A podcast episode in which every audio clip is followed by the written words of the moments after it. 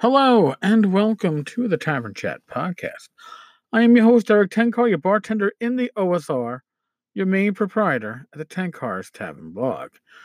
And lest we forget, the similarly sim, the similar the, the, the those that are named in a like fashion. How about that? I can't pronounce similarly. Too many letters. Uh, we have a Discord server, Facebook community, and a MeWe community. They're all fairly active.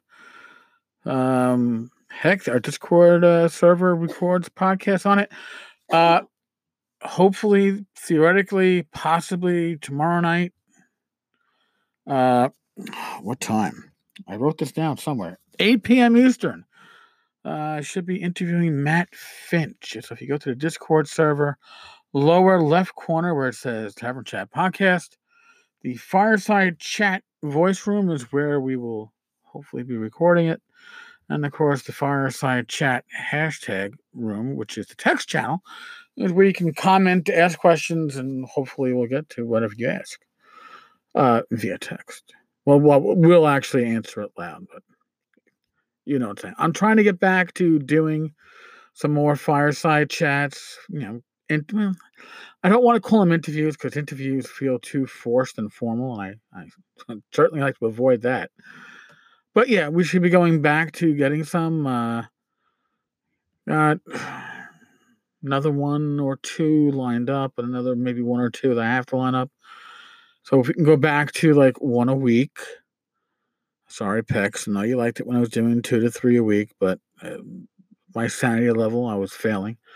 But if I can go back to averaging for a month, I think we'll be back to a pretty strong spot. So today, what was I thinking about right before I I hopped in to record this? And I was thinking about Dark Sun, the setting from AD&D 2E.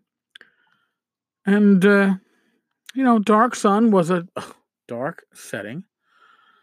And your spellcasters, you know, caused damage when they were spellcasting. Spellcasting was pretty much turning the world into a desert. But that wasn't the innovation that I latched onto. The innovation that I and it wasn't by the way, it wasn't those horrible flip books for adventures that were really fucking annoying to use. So it wasn't those. And if you're thinking about doing coiled flip books for your adventures in the future, anybody, please don't. Okay, I'm I'm I'm begging you, please don't. But I was thinking of the stable of characters that you had. Now, I haven't broken out my Dark Sun rule books in a long fucking time. Probably uh, not since uh, I stopped playing. So, oh god, uh, '97 was probably the last time I looked inside that. But as I recall, and you, your character started at third level. I don't worry about that. But you had a stable of characters. And what it is is you say you have your three characters, and we're gonna just we're not gonna use Dark Sun classes. We're gonna use classic uh, RPG OSR type classes. So you got your your fighter, your magic user, and your thief. And the you know GM gets you guys together, and it's like, all right, we're doing an adventure today. This is what's going on, and you go to your I'm gonna call it stable. You go to your stable, go, all right, well, I want to bring my fighter this time, or I want to bring my magic user. And somebody else like, all right, well, I'm gonna bring this. And, and it allowed you not to get into a rut. And then don't get me wrong, I'm not saying that playing the same character for uh, a campaign that could last weeks, months, years will get you into a rut. However, there is a nice thing about changing what you're you're doing. It allows you to keep things fresh. And again, if I recall correctly, when your character that's adventuring leveled, one of the other characters in your stable would also level.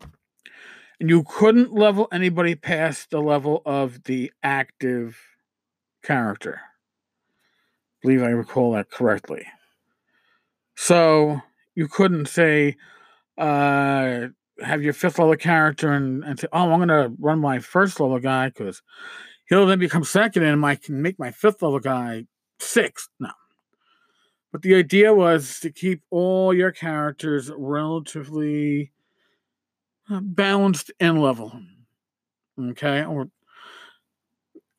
I like that idea.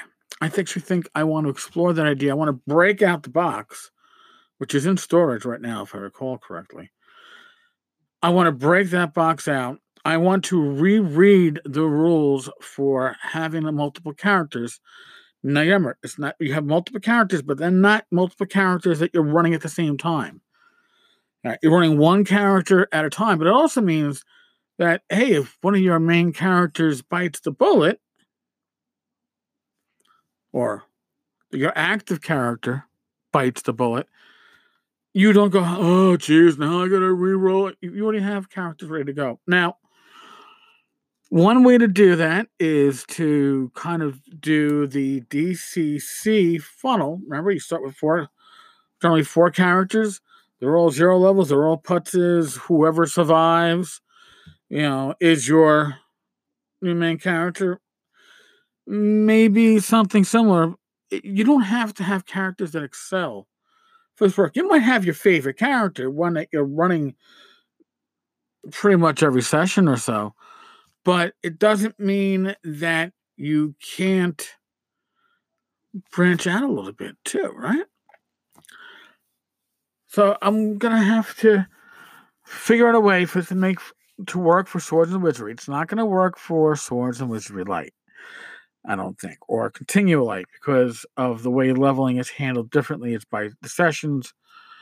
But for an experience point driven game, I think we could work something out where it would it would balance out. And I like the idea of my PCs having options at the start of an adventure. Now, somebody's going to ask, I'm asking right now, how, how does that work with the sandbox? I, I would say the sandbox, you probably only be able to swap out once you hit some kind of civilization. And it will also require a little hand waving. Because, yes, the players, characters would all know each other, but, you know, Adam Boy and Charlie for player one would never adventure with each other. They would only adventure with David or Eddie or Frank. Yes, I'm I'm using the NYPD alphabet.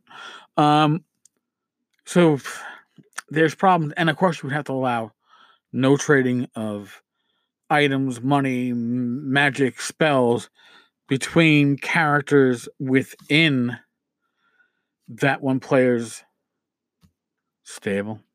I don't think I like the word stable for this, and I don't. I guess I'm coming back to that because, you know, when you're not running a horse, you put it in the stable. You got a couple of horses in the tavern's stable, and that they're waiting to be used. And it's kind of the same for. It's got to be a better, better terminology. Uh, maybe somebody will drop in on the uh, voicemail and give me an idea for a better terminology. But I do like this concept, and I think uh, with the new year, I'll probably start running a campaign to playtest some of the materials that I'll be writing for Swords and Wizardry in preparation of the upcoming uh, reboot release of the Swords and Wizardry box set. So I'll put a call out when I do.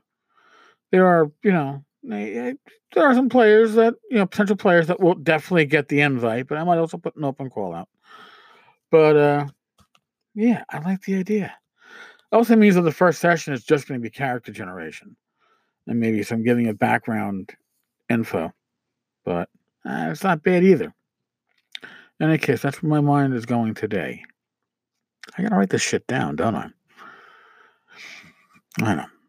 All right, folks. Again, if you listen on iTunes or i not iPodcast or whatever they're doing on your phone now. They broke it down, I think.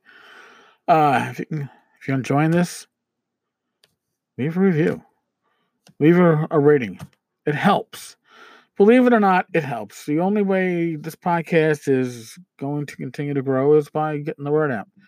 And that's an easy way to do so. So I really do appreciate it.